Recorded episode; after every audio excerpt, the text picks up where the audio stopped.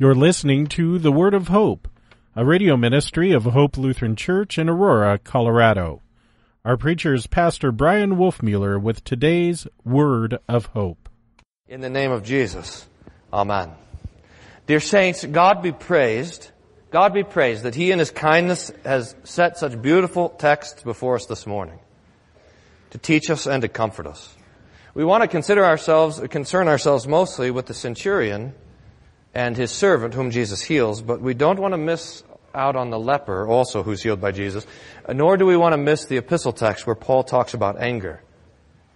It seems like anger has come up quite a bit in, in the sermons and in the Bible class lately, and that it was even preached about a few weeks ago, and the text that we were really looking for was this text in Romans chapter 12 where Paul talks about what we should do with our anger. When we sin, the result is guilt. At least it ought to be guilt. If we don't feel guilt or know guilt when we've sinned, then we've got big problems, a very hardened conscience. But generally, when we sin, the result that we have in our own conscience is guilt. We, we, have done something wrong and we know what to do about it. We know that we should repent. That we pray and we ask the Lord for His mercy and forgiveness. And we come here into the Lord's sanctuary and ask for His kindness and His mercy. And the Lord deals with us according to His mercy. His answer to our confession is always the absolution. The forgiveness of all of our sins, all sin. But what happens, and this is the question of anger, what happens when we're sinned against? When someone else hurts us, or mocks us, or neglects us, or abuses us? or does these things to someone that we love. The result of, of us being sinned against is anger. I'm angry at that person. And I want revenge. I want to get even. When someone sins against us, we feel we have this internal sense that the world is out of whack and we need to bring things back into order. And the way that we'll accomplish this is with justice, with our anger with vengeance. You know this? You know what I'm talking about? At best, even when we're not out plotting revenge, what we're not plotting when we're angry with someone is how to bless that person. We are most likely not sitting around trying to figure out how to love them. And that's what anger is. It's a justified lovelessness. We don't love that person because, after all, look at what they did to me, or look at what they did to my family, or look at what they did to my church. Now, this is not just a normal lovelessness, just a lack of love, where we simply hate a person. Here we think that we're even right in not loving them. They haven't deserved our love. We don't even think that we're supposed to love them. And the result is that we add our own sin of anger and of hatred to the sin that's been committed against us. Now, this type of thinking, this seeking after re- revenge and wanting to get even, this seeking for ju- justice, is not the mind of Christ. It is the mind of the world. And Jesus has another way for his church, another way of thinking altogether. This is what Jesus preaches. You have heard that it was said, You shall love your neighbor and hate your enemy. But I say to you, love your enemies and pray for those who persecute you, so that you may be the sons of your Father who is in heaven. Now look, this text is law, and like all the Lord's law, it is not easy, but neither is it optional. Your enemy, the one who sins against you, is to be the object of your prayers and the object of your blessing and the object of your love. But, Pastor, you ask, what about justice? If we keep letting people sin against us, there will be nothing right in the world. We shouldn't let people get away with doing wrong, should we? True enough. But dear saints, justice is not your business. It's God's. Vengeance is mine says the Lord. See, uh, our job, our command from God is to love and to bless and to pray. Not to have vengeance and not to seek justice unless perhaps you are a judge or a parent. but our job is generally, as Christians, to pray and to love.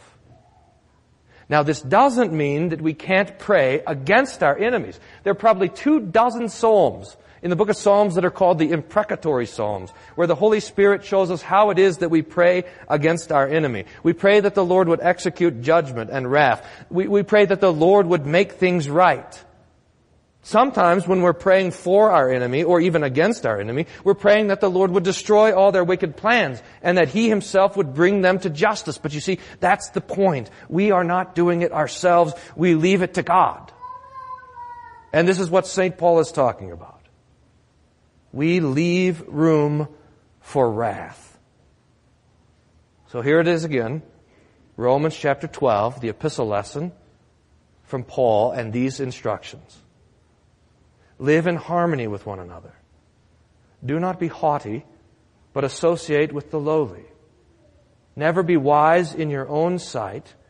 Repay no one evil for evil. See? But give thought to do what is honorable in the sight of all. If possible, so far as it depends on you, live peaceably with all. Beloved, never avenge yourselves, but leave room for the wrath of God. For it is written, Vengeance is mine, I will repay, says the Lord. To the contrary, if your enemy is hungry, feed him. If he is thirsty, give him something to drink, for by doing so you heap burning coals on his head. So, do not be overcome with evil, but overcome evil with good. When we are sinned against, and when we are angry, we take that anger and first make it into a prayer to God. And then we make it into a blessing for our enemies. See it?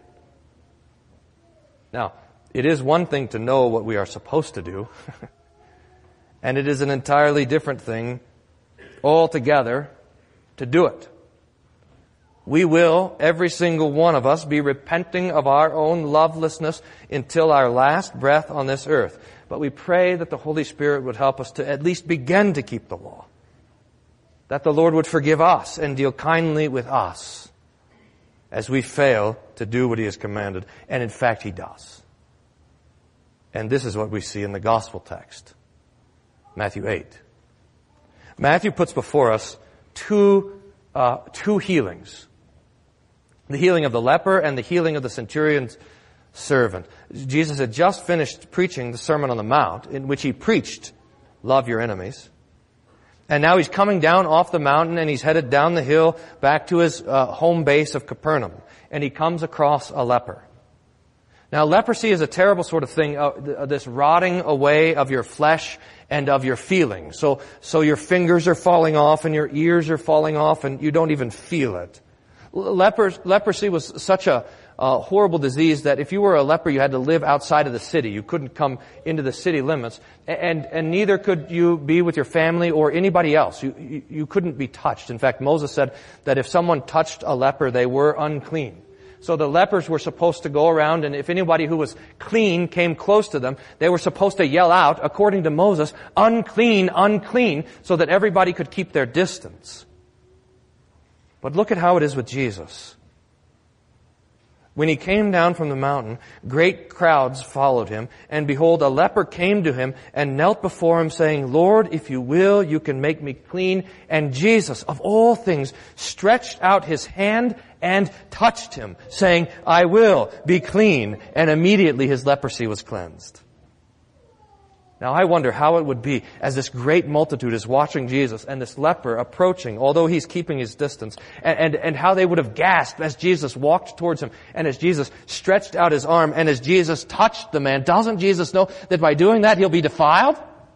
That'll be made unclean? But Jesus is different. He is the undefiler. He is the anti-unclean. He is the Lamb of God who carries away our sins, who bears our iniquities, by whose stripes we are healed. It is His touch that makes us clean. It is His, it is His work that makes us holy. And then Jesus comes into Capernaum. And this is the text we want to consider. This is really what the sermon is about. That was all Three sermons for the price of one today, I think. This Roman soldier comes to Jesus with a prayer for his servant. Now, there is a lot going on here. First, this soldier is a Gentile. He is not a Jew. So for Jesus to even talk to him is a little bit suspect. For him to go into his house would make Jesus unclean. In fact, one of you was telling me the story this week of having a Jewish friend who would always come over and bring Jewish treats, but would never put the plate down on the table because to do so would make the food unclean, to set it down in a Gentile house. This is the kind of thing that's going on here in the text for Jesus to go and, and visit this Roman would make him unclean. The soldier also was a centurion. That is, he was a man in charge. He had at least 100 soldiers under his authority, making him a man of prominence and a man of importance, he, and, and also a rich man, we know.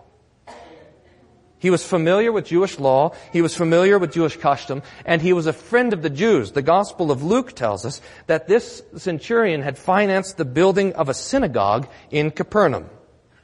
And so he was friendly with the Jewish elders. And this man's concern for his servant tells us that he was a thoughtful man and a kind man. But Matthew puts this centurion in front of us this morning, not because of any of these things, but rather because of his faith. Because this man has great faith. And there are three ways that we see it. The first way we see the man's faith is that he prays. He comes to Jesus and he prays, asking him to help his servant. Dr. Kleinig points out that the two people whose faith is commended the most in all of the Gospels are the two people who come to Jesus praying for their family and friends. The Syrophoenician woman who comes to Jesus asking that Jesus would rescue her daughter from a demon, and this centurion who comes to Jesus asking that he would heal his servant. Faith prays. Faith trusts that God hears our prayers and that He answers them. Faith looks to God for all good and looks to God for help in time of trouble. Second, this centurion is humble. He's, he's marked by an uncommon humility. When Jesus would act as if he would come to this man's home, this centurion says, Lord, I am not worthy to have you come under my roof. Just say the word and my servant will be healed. And that sentence has from ancient times been a prayer in the church before taking the Lord's Supper. That when pastor and people stood before the Lord's altar and Jesus was offering to them, to us, His body and His blood, we pray, Lord, I am not worthy that you should come under my roof. But say the word. This man does not come to Jesus as if he owed him something. He's rich and powerful and important, but he comes to Jesus as a beggar asking only for mercy. And third, and most importantly, this centurion trusts the word of Jesus. Just say the word, he says to Jesus. For I too am a man under authority with soldiers under me. And I say to one, go, and he goes. To another, come, and he comes. To my servant, do this, and he does it. And this is the main point. The centurion understands authority the authority of the Word, his own authority and its limits, and the authority of the Word of Jesus. This man is used to giving commands. Attack, he says, and his soldiers attack. Retreat, and they retreat. Go over there, and they go packing. Do this, and it's done. But look, this lasted only until his servant became sick. And now his servant is home paralyzed in his bed. Now this centurion says to a servant, do this, and that servant can't even move an arm. Now the centurion says to the servant, get better, and he writhes in pain. You see, the centurion was a man with authority, but he now sees that his authority to, has come to an end and he needs help from one whose authority has no limits. He needs Jesus. Most of us, I suppose, in some way or other, have some authority. But that authority has limits. Try as you might, you cannot stop dying. Try as you might, you cannot stop sinning. Try as you might, you cannot earn God's kindness and His favor. You need one whose authority has no limits. You need one who has all authority in heaven and on earth. And, and you need His word and His speaking and His promise. And your saints, like your Christian brother, this centurion, you haven't. Your sins are forgiven. Your death is defeated. Your grave is opened and your life is eternal. Your Jesus is dead and raised and he has spoken it and promised it and it is true. Go, says Jesus to the centurion, and let it be done for you as you have believed. And his servant was healed that very hour. Go, says Jesus, to you, and let it be done for you as you have believed. Your sin is forgiven. Your death is defeated. Your name is written in heaven Amen. And may the peace of God, which passes all understanding, guard your hearts and minds through Jesus Christ our Lord. Amen.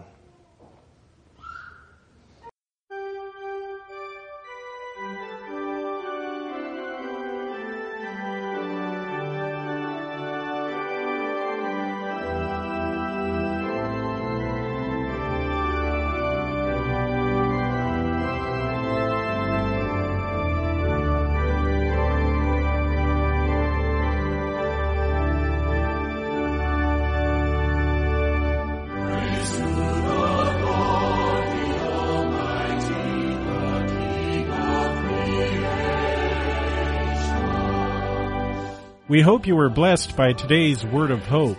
Hope Lutheran Church is located at 1345 Macon Street in Aurora, Colorado.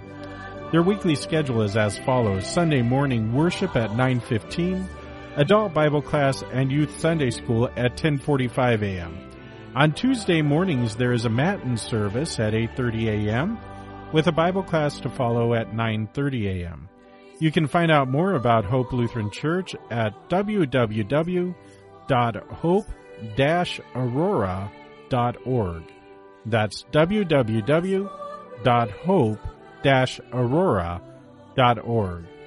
Until next time, may the Lord bless you and keep you in His grace.